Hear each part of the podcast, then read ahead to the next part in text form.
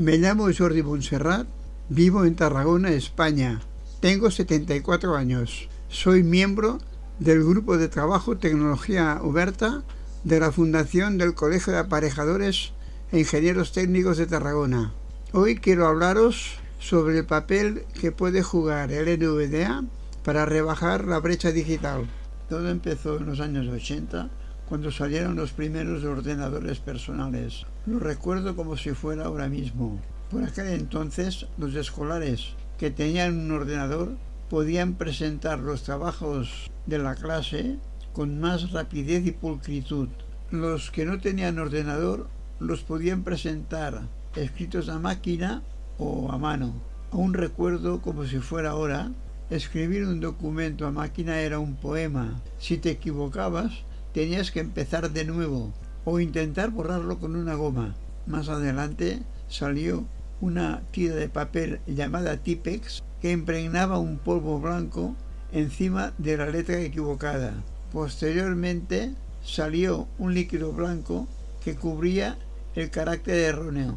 De todas formas, el documento tenía muchos tachones. En las empresas, los trabajadores que tenían conocimientos de ordenador hacían trabajos más complejos y empezaban a destacarse de sus compañeros. Empezaron a utilizarse las primeras hojas de cálculo y los tratamientos de texto y en casa podían jugar, es decir, los que tenían conocimientos informáticos tenían más oportunidades para prosperar. A la hora de estudiar y analizar la brecha digital, se observan que intervienen varios factores. La conexión a Internet, factores económicos, factores de edad, factores de capacitación, accesibilidad de los contenidos, situaciones de, discapacidad o diversidad funcional. Disponer de una buena conexión a Internet con un ancho de banda suficiente, con fibra óptica y una buena wifi no es lo mismo que un acceso deficitario o nulo. Dos de cada tres niños en edad escolar en el mundo no tienen conexión a Internet según un informe de UNICEF. En España, hoy en día, el 70% de profesores asignan a, sus alumnos trabajos que requieren acceso a la red, uso de banda ancha, y uno de cada dos niños no puede terminar su tarea porque le falta un acceso a la red válido.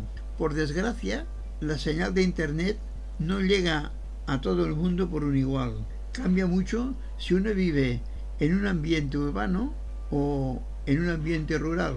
Todos los continentes no tienen la misma cobertura de Internet. La solución a esta situación en gran parte depende de los gobiernos o de las empresas de telecomunicaciones. Otro factor importante que interviene en la brecha digital es el factor económico. El servicio de conexión a Internet debería considerarse como un derecho básico, como el agua o la electricidad. Su coste debería ser asequible a todas las personas. Debería estar garantizado. También es una barrera la falta de recursos económicos que sufren muchas personas, pues no les permite disponer de los dispositivos necesarios. Otro aspecto de la brecha digital está relacionado con la accesibilidad de los contenidos. Los usuarios han de poder llevar a cabo sus competencias digitales incluso en las interacciones virtuales básicas en Internet. Es necesario adecuar las tecnologías para garantizar una navegación accesible y satisfactoria. El NVDA es una formidable herramienta para que los creadores puedan probar la accesibilidad de sus creaciones. Nosotros, los usuarios del NVDA, hemos de colaborar con ellos para que mejoren sus creaciones y nosotros desarrollemos una plena participación e integración, aunque la legislación ya contempla la obligatoriedad de que se cumplan las normas de accesibilidad, se hace necesaria nuestra presión para lograrlo. Se puede considerar como delito de exclusión cuando la web no nos permite cumplir con nuestro deber por falta de accesibilidad del sitio. El factor de edad afecta a las personas mayores y a las personas con discapacidad. Constituye uno de los colectivos con mayor riesgo de exclusión. La situación de las personas mayores es generacional. Es razonable pensar que las generaciones futuras ya estarán familiarizados con el uso de las tecnologías. En España viven 9.308.000 personas mayores. Representan un 17,9% de la población. Solo el 5,1% de los usuarios de Internet en España tienen la edad entre 65 y 74 años. Solo el 1,5% de los usuarios de Internet tienen más de 75 años. Se ha observado que casi la mitad de estos usuarios tienen unas capacidades digitales bajas.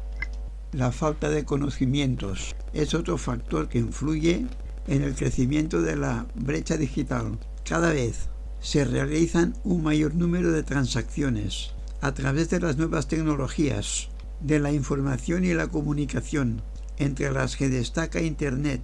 Esto les exige un esfuerzo continuo para no verse progresivamente en una situación de desventaja.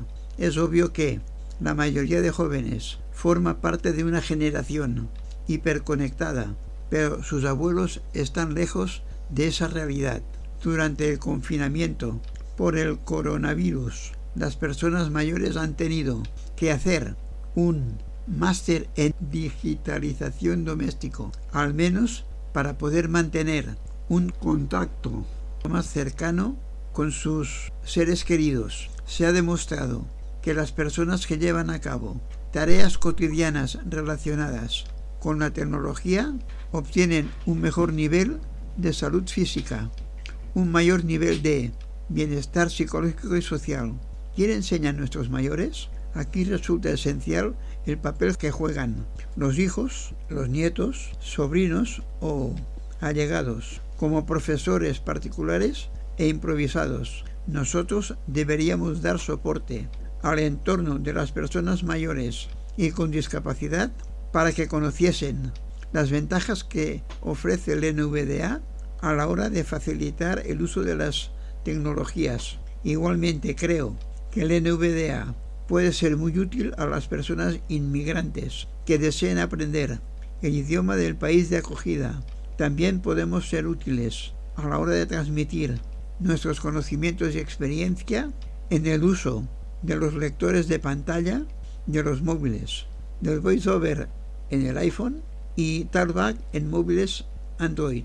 Creo que se tendría que instalar el NVDA, que es de distribución gratuita, en las residencias de ancianos, centros de día, centros cibernéticos, bibliotecas, es decir, en todos los espacios donde concurre gente mayor y con discapacidad e inmigrantes para que puedan beneficiarse el máximo de personas, incluso aquellas que no sufren problemas visuales, pero tienen algunas dificultades para el uso de las tecnologías. Quiero pedirles por favor a todos y a todas las que nos escuchan que aprovechen todas las ocasiones para animar a las personas mayores a que utilicen las tecnologías, pues por experiencia propia, el retorno de satisfacción es muy notorio.